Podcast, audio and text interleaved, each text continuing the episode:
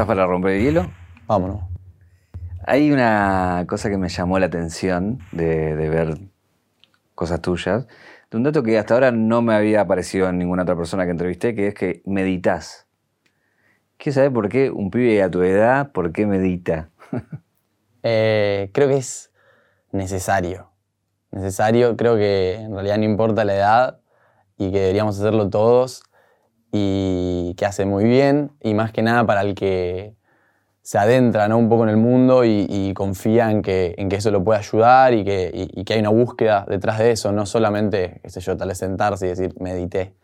Em, y recién este año me pasó de que encontré el tiempo, porque las ganas, y eso siempre estuvo en mi cabeza desde chico, o sea, soy fanático de, del dibujito animado Avatar, donde por ejemplo se basa alrededor del, del, chi, también la energía, el personaje medita. Entonces desde chico creo que estuvo en mí esa idea o esas ganas de, de, adentrarme un poco en ese mundo. Em, y recién este año me pasó de que con el tiempo que la cuarentena nos brindó, o me brindó al menos, estuve encerrado y era poder todos los días, lo primero que hacía era meditar 20 minutos y eso, me, sumarlo a la rutina, me ayudó a controlar, ordenar, dominar mi cerebro y, ver cosas que antes no era consciente. Y nada, me siento muy distinto a raíz de eso. Me siento muy distinto en el plano mental, o sea, cómo, cómo me manejo mentalmente y, y es eso, creo. Un viaje, un viaje, una vida, un recorrido, una reconstrucción. Caja negra. Caja negra. Todo queda registrado en la memoria. Hay, hay dos cosas. Una es, ¿por, qué elegís eso? Digo, ¿Qué es lo que te llamó la atención? ¿Fue este detalle de ver el dibujo o te despertó desde otro lugar? No, no. Eh, nació mucho más desde tener que controlar mi mente. O sea, me, me llevó a, tener varios demonios y varias cosas a las que tengo que atender y si no las atendía, estaban ahí todo el día prendiendo fuego, bajándome la autoestima y me tenían mal, ¿viste? Así que eso fue enfrentarlos, fue enfrentarlos y todos los días ver qué es lo que tengo en la cabeza y cómo lo puedo solucionar o pasar por encima o lo que sea para que no se meta en mi camino. ¿Qué, qué demonio venciste? Y más de uno, más de uno em, personal eh, que, que, no conté nunca. Me ha pasado justamente eh, que alguno que otro no se lo conté a nadie, ¿viste? A nadie, ni, ni a mi mejor amigo, ni nada, que es lo peor que podrías hacer. Pero bueno, igual eh, con confianza y tiempo y controlando mi mente pude, pude pasarlo por encima e intentar no contagiar también esa energía que, que, genero cuando estoy en, bajo autoestima, ¿viste? Eh, qué loco eso, ¿no? Porque alguien que tiene mucha exposición, que, que, obviamente la gente te mira, mucha gente te admira, eh, o por la música que haces, o por tu personalidad, y desde ese lugar hablar que uno tiene inseguridades o bajo autoestima es como, parecía una contradicción, ¿no? En sí misma. Sí, totalmente, totalmente. Eh, igual creo que, que, mi búsqueda en la música también es un poco romper con eso. Eh, más que nada ahora está, está viéndose más en mi música y en las letras, porque ya vengo de, de, varios años de estar dedicándome a hacer música y de estar viviendo mi vida como es, como tal, ¿viste? No como una fantasía ni, ni de felicidad, ni otra cosa. Entonces, en mi música estoy buscando eso, con romper el estereotipo de el cantante es perfecto o lo que sea, o detrás de la música le va bárbaro. Pasa de todo, todos lo sabemos, más lo que estamos adentro del mundo. Y, y es eso, es buscar también mostrar eso con, la música. O sea que también uno tiene debilidades, tiene demonios, Totalmente. tiene miserias. Sí, sí, sí. Es que mismo mi música em, es como parte del ciclo de combatir los demonios, ¿viste? me despierto y medito, pero a la noche necesito estar grabando y descargando todo lo que ya bajé a palabras en tal meditación, ¿viste? Y nada, es eso, es buscar em, descargarme para llegar al equilibrio, ¿no?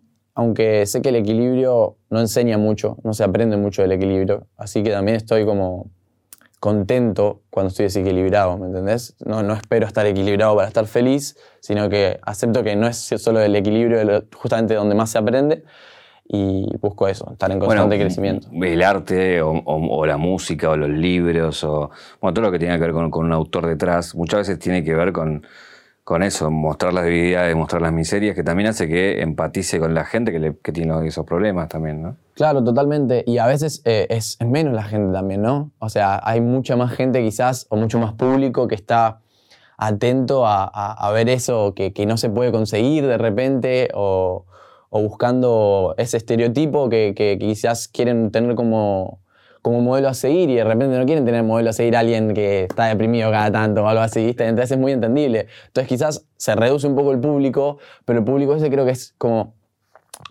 no sé si más fiel es la palabra, pero es bien, está bien conectado con el mensaje y con lo que se busca transmitir. Entonces hay una conexión más fuerte entre el artista y el público, quizás, digo yo, ¿no? Que en todas las canciones Sí. de fiesta y... Ahí también una El cosa que me parece que el rol del artista muchas veces es de empatizar con la gente, poniéndole palabras a sentimientos que uno no puede escribir. ¿Viste? Cuando escuchas una canción dices, claro, esto, esto es lo que me pasa o esto es lo que, lo que tengo, digamos. Pero también creo que hay una cosa que, que- que lo decís también, no solamente con la meditación o lo que hablas de tu música, que te escuché decir que muchas veces rapeás, freestyleás o componés para conocerte. Totalmente. Porque me pasa que freestyleando eh, a veces llego a decir más de lo que llego a pensar, ¿no? Porque quizás si, si quiero así rapear sin parar una tras de la otra, me, me sale más de lo que llego a, a pensar, entonces me termino hablando a mí mismo. Encima yo eh, aprendí a rapear rapeándole a la pared solo en mi cuarto, o sea, aprendí ahí, después de ahí cuando empecé a clavar un par, la llevé a la plaza y ahí sí empezar a conocer gente y más, más que nada desconocidos, pero eh, aprender contra la pared creo que me dio eso, ¿no? Estar hablándome a mí, en realidad. A est- Estar hablándome a mí y que hay una búsqueda de crecimiento y de querer mejorar y estar queriendo decirme algo, no solamente querer invocar el flow o rimar. Siempre está el mensaje, el transmitir y el crecer detrás. Ya voy a ir a, esa parte más de tu historia con el freestyle, obviamente con la música y también con, con la parte espiritual, porque creo que, no sé si consciente o inconscientemente hay otros mensajes por ahí. Pero me interesa saber, eh, no sé si tengo mal el dato, ¿tu viejo vive en España? Así es, sí, sí, sí, sí. Mi papá se fue a vivir a España cuando yo tenía cinco años, si mal no recuerdo, eh, y viví toda la vida acá yo con mi madre y mi hermano. Eh, y alguna que otra vez eh, lo fui a visitar más, de- más cuando era más chico y eso. ¿Y qué, qué hace allá él? Él es arquitecto. Él, él tiene una empresa constructora allá, hace lo suyo, que él acá tenía una marca conocida de, de ropa que se fundió en su momento por el, por el país, que la marca tal vez la conoces, se llama Hendy. Mira. ¿Te suena? Sí, me resuena. Bueno, mi abuelo era Henry. Y, No. Claro, y la D era porque ya existía Henry. Entonces pasamos a Hendy. Eh, entonces mi familia ya viene de ahí, pero también viene de haberse ido hasta abajo. Y, y la- yo, yo conozco, la- ni siquiera conozco la historia del te diría, más que esto que te acabo de contar, que es por mi abuelo y la la la, pero, pero yo solo como que vi los restos, ¿no? El, el aftermath de, de- de lo que fue eso. Eh, O sea, llegaste tarde. Claro, fuerte, fuerte. Me, me, me cayó una que otra mochila vieja, ¿viste? E- Eso sí. Y, y nada, tengo a, tengo a él como ejemplo igual de, de- de- de éxito, igual de, salir desde joven a, a buscar lo suyo y querer mudarse desde antes de los 18 y todo eso. Siempre fue un muy fuerte ejemplo de trabajo y de, de todos los días dedicarse a, su proyecto. Pero nada, la distancia igual es inevitable y estuvo y, está al día de hoy, todavía, todavía está la distancia, eh, que, es lo que creo que lo, que hace es que no esté acá en el día a día nada más, ¿no? Porque el amor y el cariño del, padre está. Yo eso no, no- nunca voy a decir que estuvo ausente. Pero el día a día, quizás y la figura masculina estuvo mucho más difícil de buscar, quizás tuve que agarrarme más de mi hermano y de amigos y buscar por ahí. ¿Y, y qué sabe el de vos? Porque imagino que en España sonás también, digo. Bueno, claro. eh, sueno y, y también fue como un shock la primera vez que salí. O sea, más que nada fue ahí el, el primer... ¿Qué está pasando, no? Porque ni le estaba contando, porque no, no éramos a hablar mucho, no somos a hablar mucho. Hablaremos ahora, ya que estamos hablando más seguido, una vez a la semana, ¿viste? Una cosa así. Cuando, cuando tenemos contacto seguido está, estamos más al día, pero más de chico, quizás justo cuando, cuando de- dejé el colegio, me corrí ese lado, ahí es como que no le estaba contando mi día a día. Eso, el día a día es lo que, es lo que falta contarnos. Entonces de repente fue tipo, che, mirá mi nuevo video en YouTube. Y a la semana ya estaba pegando y mi padre tipo, ¿qué está pasando? O sea, wow, ¿en qué momento? Siempre supo que estábamos en la música y todo, pero no entendió en qué momento me puse a hacer mi música. Claro. Eso sí. Eh, te lo preguntaba porque justamente quería ir a la otra parte de la historia, digo, que es la, tu vida de- del día a día, que es tu vieja, tu hermano y vos. Así es. Sí, después tengo tres hermanas eh, que son por parte de mi viejo, eh, que la mejor, nos queremos mucho, eh, pero también nos veíamos cuando mi viejo venía a visitar a- acá cada tanto, o, o sea, cuando las reuniones familiares, ¿viste? También el día a día no estamos muy cercanos. Tu eh, es- te escuché decir que es rockera. Eh, bueno, es, sí, es rockera. Es del palo de, de acá, de estar escuchando música toda la vida, de haber ido a, a ver a Soda cuando arrancaba. eh, me llevó a mí a ver a Spinetta, o sea... ¿Fuiste a ver a Spinetta? Y sí, yo era así. O sea, era- ¿Te acordás de algo? Me acuerdo que estábamos en el teatro, me acuerdo de verlo con la guitarra ahí, me acuerdo perfectamente dónde estábamos ubicados eh, y no mucho más que eso. No mucho más que eso. Era bastante chico. Y eso, siempre tuve esa influencia en mí, ¿viste? También eh, tiene, tuvo algo en mi vieja de que quería como cumplir sus sueños, pero quería que yo se los cumpla, ¿me entendés? Como si no los podíamos cumplir los dos, que, me los- que se los cumpla yo. Por ejemplo, eh, no me acuerdo que vino primero. Me parece que vino Rush primero. ¿Te acordás de Rush? Sí, la sí, banda. sí, sí. bueno, eh, esa banda, mamá se enteró que venía y me dijo, ¿puedo creer? Viene mi banda favorita de todo el planeta. Tipo, tenés que ir a ver esto. Yo, tipo, ¿cómo que tengo que ir a ver esto? ¿Es tu banda favorita? Sí, pero no sé, o sea, si hay chance de que haya alguien, porque no teníamos para comprar las dos entradas, ¿me entendés? Y. Y nada, me, me- llevó a ver a Rush, me hizo fanático una semana antes, terminé viéndolos en Jeva, increíble. Ahora tengo hasta el, EP el LP y soy fanático. Y después también lo mismo con Roger Waters. O sea, ella es fanática de Pink Floyd, lo mismo, viene Roger Waters y se ocupa de conseguirme una entrada a mí en vez de ir juntos o ir ella ni siquiera, ¿viste? Entonces tuvo como esa fuerte influencia, eh, es por acá, mirá, esto es buena música, me decía, ¿viste? Esto es buena música, así me decía. Pero también tienes el caso de tu hermano, que tu hermano, eh, no quiero ofenderte, pero es el que estudió.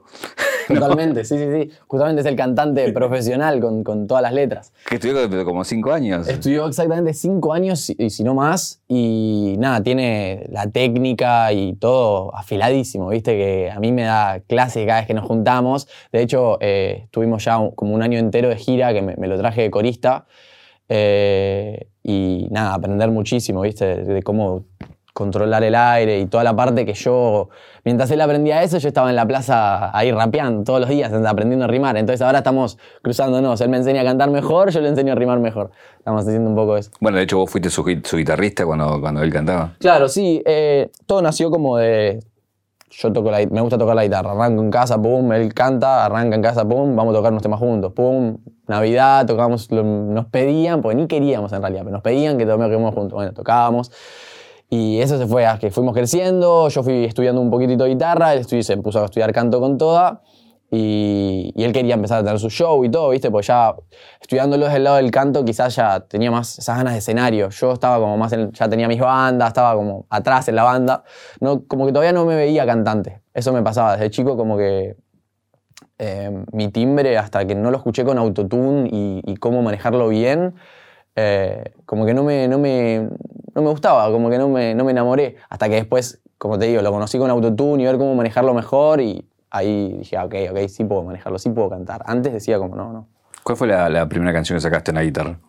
La primera canción que saqué en la guitarra fue As You Are, de Nirvana. Nirvana. Sí, me la enseñó mi prima. Sí, sí, sí. ¿Por qué en el, en el video este que sacaste ahora, eh, creo, si no tengo mal dato, esa guitarra primera es la que rompes en el video? Eh, es la primera que estaba tocando ahí, ¿no? Ah, ok, pero es tu guitarra. Estaba tocando en la Ah, criolla, Ah, aprendiendo ok. por primera vez. Cuando ya me enamoré y le dije, ma, guitarra, me acuerdo, no sé si para un cumpleaños o Navidad, pero me hicieron el favor de regalarme mi primera guitarra y ahí estuvo siempre. Eh, cuando crecí un poco me pude comprar eh, una Epiphone, una Les Paul, que es la que al día de hoy me acompaña y es mi, mi guerrera. Y se me había roto esa, se me había quedado un poco rota, se me había roto el switch y no sé si algo más de los micrófonos. Y igual yo la, tuve siempre de colección, viste la mía, me la llevé en todas las mudanzas de un lado al otro. Y bueno, ya para este video em, me pasó de que el tema nació de un loop de guitarra mío eh, y lo había combinado con un productor de trapero fuerte que como es Club Hats, que hace ritmos muy pesados. Y la, la combinación me sorprendió a mí mismo, ¿viste? Fue como, pará, estoy haciendo un trap re pesado con un loop mío. O sea, wow, llegué a este punto de poder combinar mi guitarra con trap, con todas las letras trap, ¿viste? No era trap más emocional y más suave, sino fuerte trap.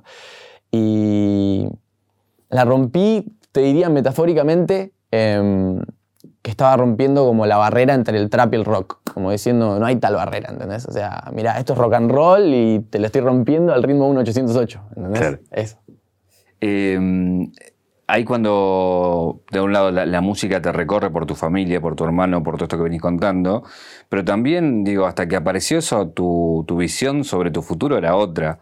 Querías hacer otra cosa, ¿no? Te querías dedicar a otra cosa, a jugar, básicamente. Em, mi sueño, o sea, yo tenía el sueño y al mismo tiempo estaba yendo al colegio y teniendo un sueño gris como todo un niño normal que está acostumbrado a soñar gris, que era seguir estudiando y meterle por ahí alguna carrera que no me gustaba mucho ni me convencía, viste, que era marketing en realidad.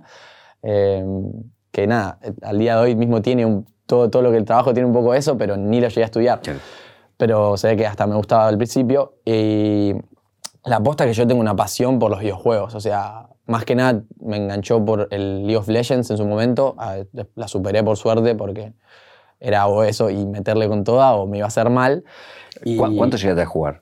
¿Cuánto tiempo o a qué te referís? O Sí, sea, tiempo de, de ese Yo, jugué como no, tiempo sentado en un lugar. Sí, sí. No, no, no te sé decir, pero la última vez que jugué había llegado a, a- a la liga profesional, a Diamante, en una semana desde que había arrancado, que era como mucho porque yo había arrancado desde, desde arriba. O sea, tenía 15 años o, sí, 15 años, 14 y estaba tomando energizante y jugando toda la noche, ¿entendés? Era esa, literalmente. Porque encima me pasaba que es- ese caso, esa semana fue que un verano que se fueron todos mis amigos de viaje a la costa, todos, todos, todos, no me quedó ni uno y yo no podía irme a ningún lado, no me había quedado nada para hacer y dije, ¿qué hago ahora? Ya está, me, me- pongo en serio para mi sueño, ir a ser profesional.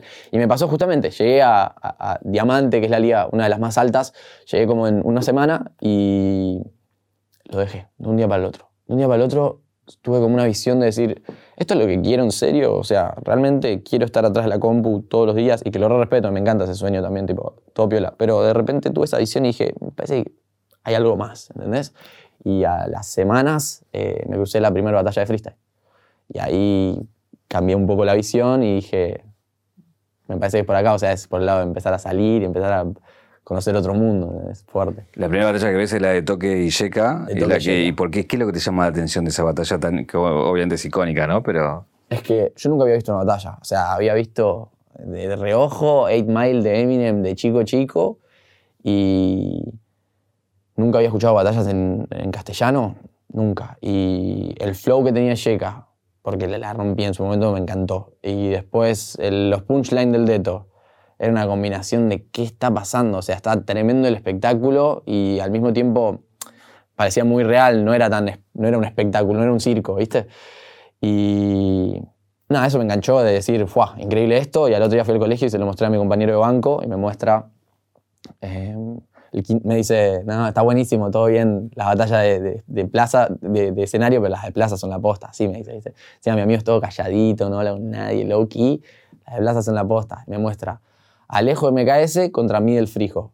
Batallón histórico. Y en, ese segundo que veo eso, me vuelvo fanático de Alejo, de Middle, y veo un poco más, me vuelvo fanático de Duki, y hasta ahí, de esos tres más o menos, eran los que tenía yo como de ejemplo a seguir, referente, o sea, eran los, ídolos fuertes, es fuerte. Y nada, empezar a seguir lo que hacían ellos, intentar aprender a hacer lo que hacían ellos, nada más. A partir de eso era mi único objetivo. bueno, y empezaste a ir y empezaste a curtir y a, a Ah, sí, meterte. sí, sí, sí, fue como. Sí, claro, porque eh, lo conocí a las. De vuelta, a las semanas vi en Instagram, me crucé justo un posteo de un conocido que estaba yendo a competir en una plaza. Y fue tipo, ¿estás compitiendo acá? ¿Se puede competir acá también? Pensé que era solo distinto. sí, yo para, cuando- a los 16 pensaba que Caballito era re lejos. O sea, Vos sos zona norte. yo soy bien en Acasuso, en el Bajo. Claro.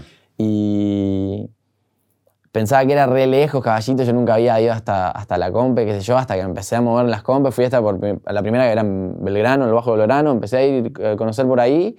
Y recién ahí me empecé a mover. Estuve un año moviéndome de plaza en plaza, que lo que era era verme cada batalla de Miguel, cada batalla de Alejo, cada batalla de Duki. Y seguir, o sea, intentando mejorar en rimas y en conocer gente, armar mi círculo. De repente ya estaba en la movida de, la plaza, ¿viste? Y en, realidad lo único que quería yo era curtirme y conocer más, porque yo sabía que no tenía mucha calle, ¿entendés? O sea, que, que había mucho más por aprender y aprendí muchísimo, o sea, de, la humildad y de cómo se maneja eh, las conexiones humanas más como puras, por así decirte, ¿viste? Sin, sin caretas, sin fake. Y... Ahí el tema de cuando decís no tenía mucha calle es cuando vas a la calle es un, un, arrancar de atrás porque, porque algunos vuelan y, fuerte, y te fuerte, que fuerte. No, y encima yo estaba así, peinadito de Justin Bieber, caía así, eh, todos me miraban así, entonces o sea, yo era el, el, más... había personajes extraños y yo era uno, entonces yo era uno muy extraño. Pero nada, también estuvo eso de como que siempre fui el, el, que nadie esperaba que iba a ganar y eso también como que me da un lugar a ir y perder tranquilo entonces claro. lleva eso también. Eh, Arrancabas de atrás. Sí, muy tranquilo. Sabía que me faltaba muchísimo y fueron como dos o tres años en los que, uff, una cantidad de data que yo digo que desde ese, o sea, ya desde los 16, eh, cada dos semanas me siento una persona distinta. O sea, yo miro para atrás, al día de hoy también, cada dos semanas miro para, para atrás, o sea, ahora miro dos semanas atrás y digo, wow, pensaba muy distinto, tenía todos estos objetivos distintos, iba por acá y nada, eso en un punto me, da un poco de, de vértigo, porque como que no para de cambiar, pero también me da seguridad, me da seguridad que estoy creciendo. Eh, siempre contás que esa, cuando te animás ¿no? a esa primera batalla, de ponerte el nombre Seven, que después bueno, todo el mundo te dijo Seven y ya quedó. Pero, ¿por qué elegiste el Seven? Eh, ¿hay, ¿hay, una historia también con tu viejo, puede ser, con el 7? Es, es un número eh, es su número. Es el, es el día que cumple años mi viejo. Em, pero el día 7 me agarró, me eligió él a mí más que yo a él, ¿entendés? Literalmente. Em, me había quedado también una carta de, de póker, eh, que era el 7 de diamantes, me había quedado, no sé si por qué, pero como que la agarré y la guardé en mi billetera también, y me había quedado eso, me acuerdo, y eso también como que me da una, una seguridad en el momento que se me ocurrió ponerme Seven, dije, sí o sí, o sea, está pasando. un talismán. Sí, sí, sí, está pasando, fuerte. Y nada, después vino el Kane ya un tiempo después. Cuando uno pasa la música, no solamente trabaja lo que tiene que ver con, recién hablabas, ¿no? Eh, del marketing por ahí está, la estética, eh, hablamos de, las letras, pero también hay como, como todo un concepto, ¿no? Y, como que vos venís laburando todo ese concepto desde tus videos, desde tu, desde tu música y demás, ¿no? De, cada elemento que metes, digo, para, para, para, para lo que es la música. Total, sí, sí, yo creo que estoy eh, buscando como cultivar un género dentro del género urbano también, porque estoy buscando marcar la diferencia, no, no, como yo soy el diferente, sino tipo yo hago algo diferente, o sea, eso, más que nada, em, intentando no entregarme a lo comercial tal vez, ¿viste? O sea, yo sé que de repente puedo hacer tales ritmos que me pueden dar un poco más de salida, pero yo me estoy tomando mi tiempo y, mi trabajo de, desarrollar un poco más mi concepto y mi sonido como tal y que no se me ensucie quizás por hacer otros ritmos y que ya se vaya como desmoronando el concepto, ¿no? Como, oh, ok, eh, hace de todo. Ok, primero quiero marcar esto y quiero desarrollar esto, este camino, volverlo un poco más grande, mostrar, y por este camino me refiero a la búsqueda con mi guitarra, y los ritmos y las letras que, se vienen también en, toda la música que viene ahora, que, es la que escribí este año, que se puso creo que más intensa y más personal. O sea, em, desde que le estoy hablando a una persona en particular, o sea, y, está, son canciones que, las que se vienen ahora son canciones que, que hice para que las escuches, o sea, como que te las hice porque necesito que escuches lo que tengo para decirte y... Todas, todas, esas, todas esas canciones son para una sola persona. Em, ahora se viene un álbum eh, que, es para dos personas, que es como la persona que yo me estaba enganchando y no me dio bola, y la persona con la que estaba saliendo y yo no me estaba enganchando y no le di más bola. Es, para, es, que lo que me pasó este año, el verano pasado y hasta este año, y me pasó naturalmente que, bajó a música, y porque, porque lo descargué ahí, hasta el, el mismo día que los grababa, lo subía en Instagram para que la chica lo escuche. Era tipo, necesito decirte esto posta hoy. Y después lo tuve que bajar diciendo, para, para, esto puede ir posta para un álbum, me está pasando, son temones. Y ahí me di cuenta de eso, de que me, me, me hacía bien escribir desde anécdotas, ¿viste? O sea, literalmente desde cosas que me pasaron. Sos como, sos como un volcán por adentro, ¿no? Por, por esto de la meditación, por esto de decir el rap, o cuando freestyleo que tengo que sacar lo, lo, que te pasa, digo, como que te necesitas todo el tiempo La catarsis a través de la música, ¿no? Sí, esa, esa es la palabra. La catarsis es, es la palabra. Em, el descargo y es, como ventilar, ¿viste? Cuando decimos ventilás algo, es como tenés un amigo, vas y le contás eso. Es lo mismo, yo hago lo mismo, pero en mi música, en mi arte y también sucede que hago, o sea, no toda la música que, que- que hago es la que estoy sacando todo el tiempo, entonces hago mucha música para descargarme. Estoy todo el día encerrado ahí en esa, porque es donde encontré un mundo. En su momento, cuando era chico, a mí me pasaba de que cuando tenía que descargar o algo así, buscaba la canción que hablaba de eso y que de ese feeling ponía eso y me tiraba al piso. Si era una triste, me tiraba al piso y me quedaba en esa. Si era una arriba, porque quería estar arriba, iba para arriba. Pero ahora que estoy haciendo mi propia música, estoy buscando eso, transmitir y poder llegar a, a la gente así, o sea, como me pasaba a mí, y descargar como, como sé que estaba descargando esa persona, ¿viste? La, la que yo escuchaba.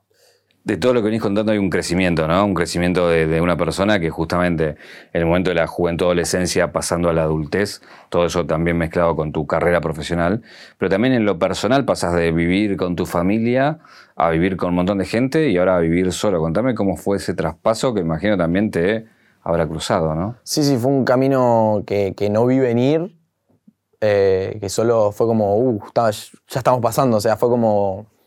eh, yo viví siempre en un departamento toda- desde, que soy chico y, y para cuando arranqué con la música y, empecé a, ganar un poco de plata y poder cumplir mis sueños, dije, che, es momento de que nos vayamos a una casa, eh, así nuestra perrita tiene un patio y podemos vivir todos. Siempre desde chicos dijimos, queremos la casa con mi ser yo el que estaba tipo mudándonos era, what, ¿qué está pasando? Em, y arrancó por ahí, tuvimos el primer año que fue 2018, em, de, de- de pura familia y estar en, en una casa juntos, y yo encima me puse de novio.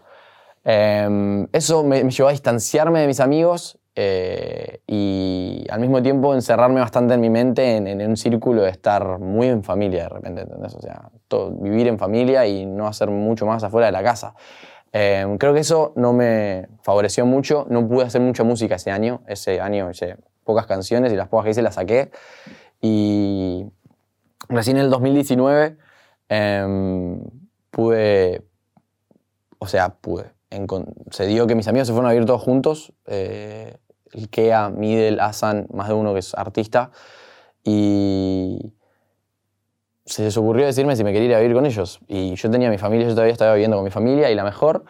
eh, pero irme para allá fue como de vuelta esto, esta búsqueda de salir de casa. Y en su momento fue salir de casa, ir a la plaza y encontrarme a ellos. Pero ahora fue salir de casa y irme con ellos a vivir, a estar todos los días de vuelta en la peli, la- lo, lo que consideramos el sueño, y volver a estar haciendo música todos los días. O sea, volver a ponerme a eso. Y para junio también fui a Estados Unidos y conocer cómo se trabaja afuera fue un abrir de mente increíble porque yo pensaba que los productores de acá eh, se, estaban ocupando en serio, ¿viste? De, hacer su trabajo, pero hay pocos que lo hacen y más de uno se cree productor y en realidad solo hace la instrumental y eso es un beatmaker de repente, ¿entendés? Eh, y ir afuera y laburar con un ingeniero, una persona que hace el beatmaker y eso me- me enseñó a trabajar, volví y dije, chao, o sea, me quiero ocupar, me quiero ocupar yo, ahora vi que en realidad puedo solo, en realidad te diría. Y para julio em, aprendí a producir y ahí sí dije, chao, acá no me para nadie. Y, empecé a combinar con mi guitarra porque ahora podía hacer lo que yo quería, ¿entendés? O sea, poder hacerme las, las instrumentales y grabarme era todo lo que antes no tenía y lo que yo creía que dependía de otra persona, pero me enseñaron un poco, lo otro lo averigüé y era eh, poder meterme en un mundo donde yo me creía que no era capaz al principio. Ahora recién siento que tengo como una fórmula en manos de, qué es lo que me gusta salir a hacer, ¿entendés? Antes quizás cuando arranqué era más a ver qué me sale, eso era. Eh, hoy eh, tu sueño, digo, es, leí por ahí en algún momento que es hacer música para videojuegos, es como mezclar un poco de sos, de aquel pibe que no se veía Coscu de chico y, hoy está streameando y que en un momento quiere mezclar todo en una, en una sola. eh, y también digo, lo que pasó hace, hace un tiempo, que es subirse a cantar frente a la comunidad, por ejemplo, de, de Twitch, que cuando fue lo de Coscu y lo de eh, 9Z, de alguna manera vino a unir todo eso, ¿no? Totalmente. Em, sí, yo creo que es todo, o sea, La vida amorosa, la vida espiritual, la vida del trabajo, es una vida. Eh, al final me gusta reducirlo a eso y darme cuenta que está todo conectado y que tengo que hacer que todo se lleve bien con todo, por así decirlo, ¿no? Para, para estar más equilibrado. Y el sueño es eso, es poder eh, hacer lo que me gusta, ¿no? Y si un día me gusta hacer música y tengo ganas de decir, dale, me pongo a hacer un álbum, me dedico ese álbum entero, un año entero, lo que me lleve a, desarrollarlo tanto como me guste. Y al mismo tiempo, si digo, quiero aflojar y ponerme a jugar, también poder compartirlo Em, porque desde chico que, soy un, viewer, un, usuario de ahí de Twitch y de la comunidad y de Coscu. Y también lo, de la música de los videojuegos viene de, que, nada, yo jugaba al LOL y, jugaba mucho al LOL, estaba reencerrado en esa y todos los años viene el, el Mundial de LOL y mi primera banda favorita, o sea, está todo conectado, imagínate el punto de que mi banda favorita fue Imagine Dragons porque los vi tocar en el Mundial del LOL. Entonces, cuando los vi tocar en el Mundial del LOL, ahí me hice fanático de Imagine Dragons, era estar todo el día con su música y después jugar al LOL o jugar al LOL con su música. Y los fui a ver todas las veces que pude, etc. Pero nada, el sueño se terminó virando a eso, a, che, estuvieron ellos ahí, yo quiero estar ahí. Corta. ¿Qué, qué, sentiste o, o, o, qué te pasó por el cuerpo el estar también, digo, en una situación muy especial de pandemia, digo, no, en un show, sino frente a autos, eh, como de una forma muy particular, pero también de una comunidad que te dice, bueno, sos elegido para representarnos musicalmente en este momento, digamos, ¿no? Yo me sentí muy, muy en familia, porque ya van unos largos siete años de consumir Twitch. O sea, el otro día Coscu justo estaba eh, mirando quién era de, de sus usuarios, de sus viewers más viejos y estaba ahí en el top 3, literalmente. Em, y nada, eh, el chat de Twitch y la comunidad, la gente, los chicos, o sea, Juaco y Pimpe, Fran de 9Z, toda la gente es, gente con la que me siento muy cómodo y no es lo mismo subirme un escenario de tal festival o, con tal producción que esto que estaba, como te digo, estaba en familia, estaba, que los players venían y charlábamos, los veía jugar, o sea, era muy otra dinámica. Y encima los autos, que tiene su parte triste, pero también tiene su parte de que estaban todos organizados. Era el público más organizado en el que tuve un show fuerte. Porque hace tiempo no tenía un show con butacas, por ejemplo, que lo he tenido en mis primeros shows de teatro. Y, y ahora verlos a todos organizados era divertido también, pero nada, pedir bocinazos en vez de aplausos era... Es muy loco porque en un momento pasás de como consumidor de la parte más de digital, virtual, como quieras llamarlo, de consumir cosas en la compu y después ir a la calle. Y ahora a nivel artístico estás explotando a nivel digital, de, que te miran en stream, de que te escuchan tu música, de que te reaccionan a lo que haces, pero todavía no pudiste ir a demostrarlo al escenario como, como uno realmente quiere, ¿no? Con un show propio, en un venue propio, digo, que no sea parte de un festival ni parte de nadie, sino de algo propio, ¿no? Sí, total. Eh, es mi próximo, mi próximo paso, creo. Eh, estoy ahí con el álbum ya queriendo marcar mi camino, marcar mi camino ya. Mi primer álbum siento que es, es, algo ya, ¿no? Como es, un checkpoint en, en mi carrera y, le estoy dedicando un amor tremendo, tremendo, mucho tiempo, mucha dedicación al sonido. Eh, ya las letras fueron, fueron bien improvisadas y también amor a mantener eso de repente, ¿viste? Una vez que estoy pensando lo visual como video, también estoy pensando ya lo visual, de atrás del show y lo que quiero hacer yo arriba del escenario. Y no te miento, desde que tengo escrito el Bizarrap, que tengo ganas de estar ahí saltándolo con el público. Eh, ahí tenemos la caja negra y acá tenemos... Eh, dos cosas que, son la excusa de la pregunta. La primera es, el 7, que es el, el 7 que ya sabemos, ¿no? Pero otro, justamente lo nombrás, el 33, que tiene que ver con otro número importante. Eh, mostrame el, 33 del, párpado. Se ve, pum. A ver si se ve ahí, se ve. Chiquíame donde miro. se ve. Se ve el orzuelo también. o sea que posta te, te tatuaste 33. Sí. Sí, sí, me lo tatué, no lo dudé ni lo pensé mucho el, el 33. Em, se me apareció mucho el año pasado, mucho, mucho, mucho, mucho. Y se me aparecía en momentos que, que, que, como que me, me, venía bien, ¿entendés? Como que empecé a, a asimilarlo con, con, que, con alguna señal, por así decirlo, y busqué el significado en la numerología y también me sentí identificado con eso y no sé bien por qué decidí tatuármelo más que Porque, porque todas las cosas que me tatúo son como para co- recordatorios para mí, ¿viste? Siempre mirarme al espejo y acordarte tal valor que, que me significa el tatuaje, ¿viste? Los- desde los que tengo escritos ya están en letras y esto me significa otra cosa. O sea, por ejemplo, haberme mandado este tatuaje me significa, puedes hacer lo que quieras, ¿entendés? O sea, esto fue como la última declaración de hacer lo que quieras. Hacer lo que quieras porque no estás tampoco queriendo una locura, ¿entendés? Estás eh, en órbita.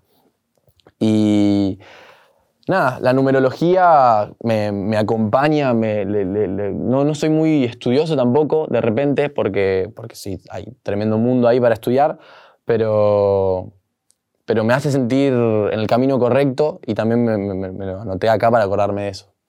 ¿Eso te lo hiciste porque venía la, la- la sesión y dije, ya está? ¿O No, nada que hiciste ver. antes y después la sesión justo No, no, no, fue? esto lo tengo hace más de un año de antes de la sesión. Y si querés que hablemos de numerología, o sea, es la 33 y tenemos los mensajes con Bizarrap de el día en que lo filmamos, eh, fue el 29 de agosto y yo le había mandado el tema el 29 de agosto del año pasado. Mirá, O sea, un año justo. un año justo. Justo, yo, estaba- yo estábamos en el estudio y le decía, che, ¿viste los mensajes? Fue. ¿Y por qué te lo hiciste en el párpado y no en otro lado? Eh, Me imagino que debe doler, ¿o no? Uh, dolió, no te cuento cuánto. Eh, estaba llorando mientras me lo hacían, estaba llorando, llorando. Y encima fue con hand poke, o sea, con la aguja en la mano. Y ¿por qué en el ojo? No sé tampoco. Es- el- el- la idea del, del- tatuaje fue, ok, bueno, lo quiero tener en mi piel porque quiero acordarme de que esto y de que siempre queda el 33, estoy en el camino correcto o algo por, por el estilo. Y se me ocurrió. Me fui a dormir. Me despierto. Él queda tatuándose abajo. O sea, dije, ¿qué está pasando? Hay una tatuadora en casa. O sea, está, se me ocurrió esto, me lo voy a hacer. Y el 33 creo que es como mi mayor acto de rebeldía también de repente, porque el ojo, ¿no? Porque el tatuaje en la cara es, o sea, está prohibido. eh, o sea, mi vieja no, no- no me quería ni que me corte, que me rape los costados de chico, ¿me entendés? Me costó, me costó hasta que lo hice. Uy, sí, me queda bien. Y así unas pares de cosas. Eh, y el 33 por suerte no lo sufrió mucho, pero porque yo no me quería tatuar la cara, pero quería, como te digo, llegar al, al extremo, supongo, hasta donde se me ocurrió que fue esto. Y, y cuando me lo tatué, yo dije, ya está, abro los ojos, no se ve el tatuaje. Pero después me fui al, al- al- al espejo y cuando estoy así tranquilo ya se me ve un poco de repente, ¿viste? Y empecé a secuenciar. Dije, no, ¿y ahora cómo le digo a la vieja? ¿Qué hago? ¿Qué hago? ¿Qué hago? Y la vi al otro día y se lo mostré y me, por suerte estaba como con, con la mente en otra, ¿viste? O- Que la tenía ocupada, pero cuando lo vio me dice, no, hasta ahí llegué. Hasta ahí llegué. Nada más. En general se pone como loca y ahí me dijo, hasta ahí llegué. Eh, son justamente dos números bíblicos, el 7 por los pecados capitales y el 33 es la muerte de Cristo. Digo, en, en- en la numerología tienen como un componente. ¿Tenés algún otro número en la cabeza para ver qué ibas a hacer en lo próximo o no? Eh, triple nueve. No vamos a decirle qué es. Eh, sí, es de un- mi artista favorito. Justamente tengo el Mirá. buzo, todo. Y me llegó este y me dije, "Fua, no, me lo pongo sí o sí. Bueno, el triple 9 es como el 666 al revés, ¿no? El triple nueve es justamente eso. Ese es el concepto. eh, invertir la negatividad. Así, eso mismo. Eh, retomando un poco la espiritualidad de la cual empezamos hablando. Eh, hay una pregunta que hacemos siempre que tiene que ver con, con ir a la caja negra de nuestra vida, ¿no? Lo que quedó guardado en el recuerdo. ¿Cuál fue para vos el momento que te convirtió en Seven Kane? Em, cuando les dije a mis papás que iba a dejar el colegio. O sea, no dejarlo, porque no lo dejé, pero que lo no lo iba a terminar de la manera convencional, ¿viste? Lo terminé en un acelerado. Le dije, che, yo no voy a ir al, al colegio el año que viene. Ahí fue el, fue el cambio de, de decir, listo, estoy jugado, ¿entendés? O sea, aposté. Es decir, eso, aposté y, le aposté en- contra la otra apuesta de mis viejos, ¿me entendés? Que eran los más importantes, que están diciendo, aposta acá, aposta acá, yo voy acá y confié en un toque y por suerte encima son bastante de confiar en mí y en mi hermano, como que nos criaron tan con sus valores y saben que como que los tomamos y saben ellos cuáles son sus valores, entonces tu- estuvieron tranquilos siempre darnos ese espacio a hacer lo que querramos, ¿viste? Por lo que estuviste contando de tu historia, ¿tendrías una marca de ropa? ¿Tendría una marca de ropa? Eh, gran pregunta, ¿eh? Eh, Nunca lo había visto así. Nunca lo había visto así. Eh, y hoy no, pero en un futuro seguro. O sea, las ganas están. Eh, ¿Hay alguna pregunta que no te hice, que te hubiera gustado que te haga? Em, no me preguntaste cuál es mi talento oculto. Me quedé con ganas de preguntártelo. Gracias. Da vos.